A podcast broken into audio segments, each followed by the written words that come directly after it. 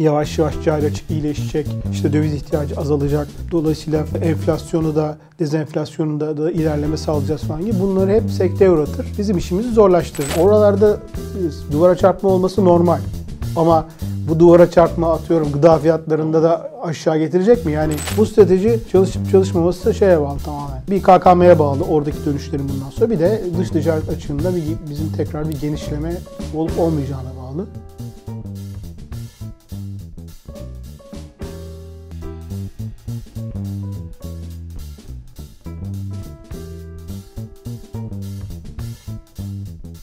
Merhaba, her hafta olduğu gibi Haluk Büyümçekçi ile birlikte Not Defteri programında karşınızdayız. Haluk Bey merhaba, hoş geldiniz. Hoş bulduk. Nasılsınız? Teşekkür ederim. Siz nasılsınız? Sağ olun. Bir haftalık aranın ardından yeni birlikteyiz. Ufak bir hastalık arası verdik. Geçmiş olsun diyelim Teşekkür size. ederim.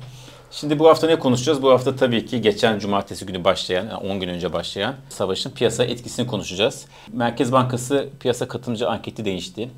Bunun ne anlam ifade ettiğini ve hem enflasyon hem de faiz açısından e, bize ne gösterdiğini size soracağım. Ve tabii ki kredi faizlerindeki, kredi piyasasındaki değişimleri soracağım. KKM'de dün geçen hafta rekor bir düşüş yaşanmıştı. Bunun da anlamını size soracağım. İstiyorsanız en çok konuşulan konuya başlayalım. Şimdi geçen hafta size yayın yapmadık. Geçen hafta esasında nispeten sakin gitti. Ta ki Türkiye piyasası için söylüyorum. Perşembe, Cuma gününe kadar. Orada biraz Joe Biden ve Cumhurbaşkanı Erdoğan'ın karşılıklı esasında açıklamaları damga vurdu. Etkiydi. Savaştan daha çok belki de Amerika-Türkiye ilişkileri. Siz bu iki hem savaşı hem de Türkiye-Amerika arasındaki gerilimi göz önüne aldığınızda ne görüyorsunuz piyasa etkisi açısından? Tabii şimdi genel olarak hani savaşlar belirsizlik ortamıdır. Yani belirsizliği arttırır. Nasıl bunu işte Rusya-Ukrayna savaşında yaşadıysak aynı yönde gelişmeler olmaz. Konu uzarsa da tabii farklı yönde gelişmeler de olur. Burada da öyle olacaktır. İlk başta İsrail ve Gazze'deki yaşananlar çok yeni bir şey değil aslında bakarsanız temel olarak sürekli yaşanıyor ama tabii boyut olarak geçmiş şekillerinden biraz daha derin gibi gözüküyor şu anda. O yüzden günlerde daha sakin giderken daha sonra kara harekatı ihtimalinin de ortaya çıkmasıyla beraber belirsizlikler arttığı için piyasalar biraz daha olumsuz fiyatlamaya başladı. Onu gördük. Biz bunun etkilerini nasıl yaşayacağız? Hemen doğrudan Türkiye'ye etkisi olmaz aslında ama küresel piyasalar üzerinden bir etki görüleceği için biz de ona şey yaptık. Küresel piyasalarda nasıl bir etki görüldü? E, Güvenli limanlara kaçış gibi bir etki görüldü. Yani genel olarak tahvil faizlerini aslında yükselmesi gerekirken aşağı çektiğini gördük. ABD tahvilleri her zaman risksiz varlık görüldüğü için böyle bir etki gördük. Bunun dışında da doların biraz değerlendiğini e, ve değerli metallerin başta altın olmak üzere biraz değer kazandığını gördük. Tabii bir de emtia fiyatlarında yine genele varılan bir artış görüldü. Başta da tabii petrol ve enerjide görüldü.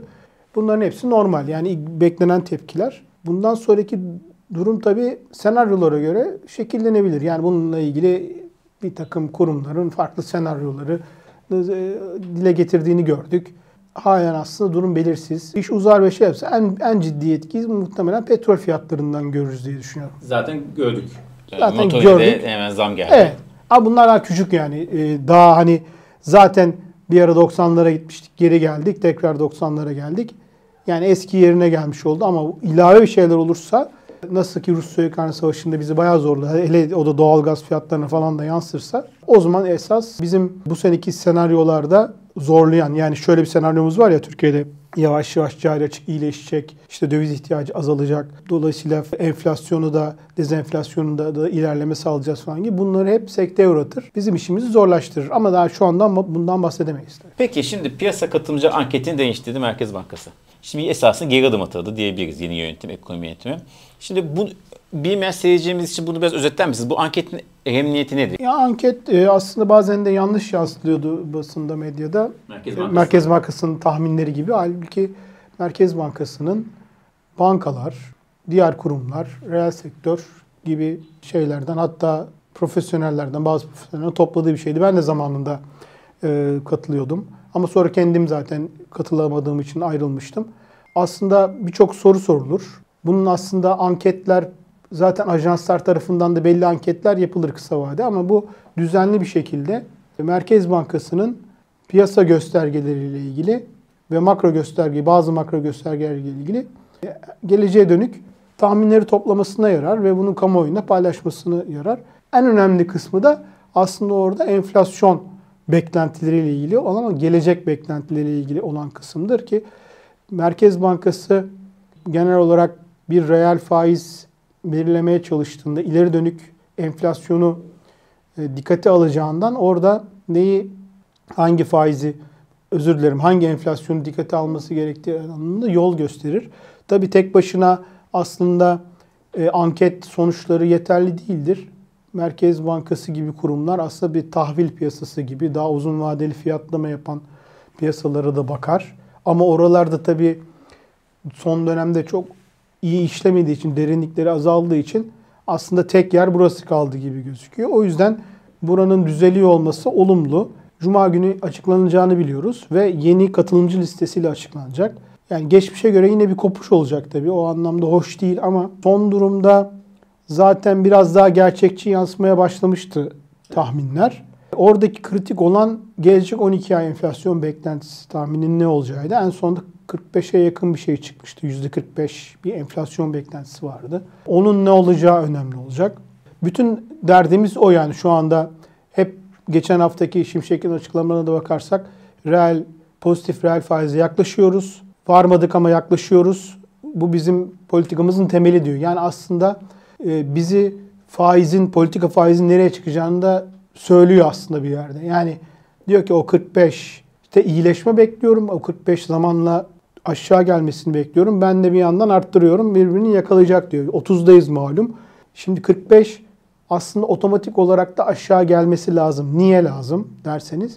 Evet yıl sonu enflasyon belki 70 70'e yakın olacak ama gelecek enflasyon tabii ki böyle bir ortamda baz etkisinden dolayı gelecek sene mesela ihtiyatlı tahminlerde 50 civar diyelim 45-50. E bu her ay geçtikçe gelecek 12 ay enflasyon beklentisi otomatik azalması anlamına geliyor aslında. İşte o 45 çok değişmezse, 45'te kalırsa diyelim Merkez Bankası demek ki bir 15 puanlık bir gap'i var hala. Hadi hafif diyelim ondan sonra bir ay daha geçtiğinde hafif aşağı gelecek 40'lara gelecek diye varsayalım. Yani benim 30'dan 40'a gelmem lazım gibi bir durum hala hep konuştuğumuz önceki haftalarda da aynı noktadayız. Yani dolayısıyla merkezin yeni adımının da bir 500 olmasını gerektiren bir sonraki adımının hatta ondan sonra belki bir tane daha gerektiren bir tablo karşımıza çıkacak gibi duruyor ama yine de görelim bakalım sonuçları. Buradan daha gerçekçi bir Evet. Yani tahmin çıkacak. Ona göre de Merkez Bankası muhtemelen adımını atacak. Faizi onu bir gelecek. Hı. Peki faiz demişken, enflasyon faiz demişken kredi piyasasına bakalım. Kredi faizi artıyor. Mevduat faizleri de artıyor ama kredi faizi çok daha hızlı artıyor. Bu neden oluyor? Neden oluyor? Aslında bankaları iştahlandıran bir şey oluyor. Mevduat faizi sonuçta onlar açısından bir gider ama kredi faizi bir gelir. Ee, bunun aradaki marjı ne kadar açabilirlerse o kadar iyi. Ben şu andaki marjın bazı segmentler çok fazla olduğunu düşünüyorum. Normal değil yani normal değil çünkü dediğiniz gibi mevduat faizi belki hala olması gereken yerin biraz altında gibi. Ama kredi faizleri daha yukarıda. Şöyle bir ikilem oluyor. Aslında iştah artmış durumda e, bankaların. Vermek istiyorlar ama bir yandan da çok da ticari kredilerde de belli sınırlar var. E, alan, almak isteyen, almak zorunda olan pahalı alsın diye bir şeydeler. Çok da genişletmek istemiyorlar. Çünkü hem sınırları var hem de riskleri var kredi kullandırımın. O yüzden biraz pahalı tutarak alan alsın. Hani ve sınırlar içinde e, bunu kullananlar da pahalı kullanabilsin diye. Yani arz sorununda olduğu için böyle bir durum var. Bütün bunlar aslında bir geçiş dönemi. Yani böyle olmayacaktır. İleride daha makul marjlara falan oturacaktır diye düşünüyorum. Peki bu ekonominin soğutulması açısından ne gösteriyor bize? Soğutulması açısından tam olarak hangi etkenler ağır basıyor bilmiyorum ama son e, geçen hafta açıklanan bazı verilerde iş taleple ilgili biraz yavaşlama sinyalleri aldık. Özellikle perakende satışların e, Ağustos'ta gerilediğini gördük. Zaten geçiş kredileri, kredi kartlarındaki artış hızı da yavaşlama eğilimini koruyor. Buna karşılık ticari kredilerin biraz tekrar hızlandığını görüyoruz. İstenen bu aslında. E, ama hala çok yavaş olduğu söylenemez. Yine de burada gördüğümüz işaretler hani esas sorunun yani 2022'de itibar ortaya çıkan özellikle büyümeyi sadece iş talebinin sürüklenmesinden kaynaklanan bütün dengesizliklerin aslında törpülenmeye başlandığına işaret ediyor. Yapılması gereken bu zaten. Belli bir süre o köpük diye görülüyor bu. O köpüğün alınması. Ama bir noktadan sonra tabii bu sefer de eğer bu küresel gelişmeler, jeopolitik veya diğer konularla ilgili dış talebi çok zayıf tutarsa bu sefer iç talep de çok büyüme açısından Türkiye'de sorunlar çıkarabilir. Yani bunun ne noktaya kadar yapabileceğimizi o şu anda emin değilim. Ama bir dengelenme için belli bir yola girilmiş durumda. Şu anda bunları yapmak kolay ama belli bir noktadan sonra eğer or dış tarafta sıkıntılı giderse çok devam edebileceğini düşünmüyorum. Geçen hafta ben Keimoto'ya konuştum, yayın yaptım. O dedi ki işte özellikle Merkez Bankası'ndaki başkan yardımcıları değişimi sonrasında ciddi bir sıkılaştırmaya gidildiğini ve hatta sıkılaştırmanın ben e, fazla olduğunu söyledi ve 2-3 ay içerisinde işte konut fiyatı, otomotiv fiyatları başta olmak üzere oradaki fiyatlarda ciddi bir duvara çarpma yaşanabilir dedi. Katılır mısınız? Şimdi şöyle bahsettiği piyasalar biraz daha zaten yani spekülatif talebin de etkili olduğu yani e, oralarda e, duvara çarpma olması normal.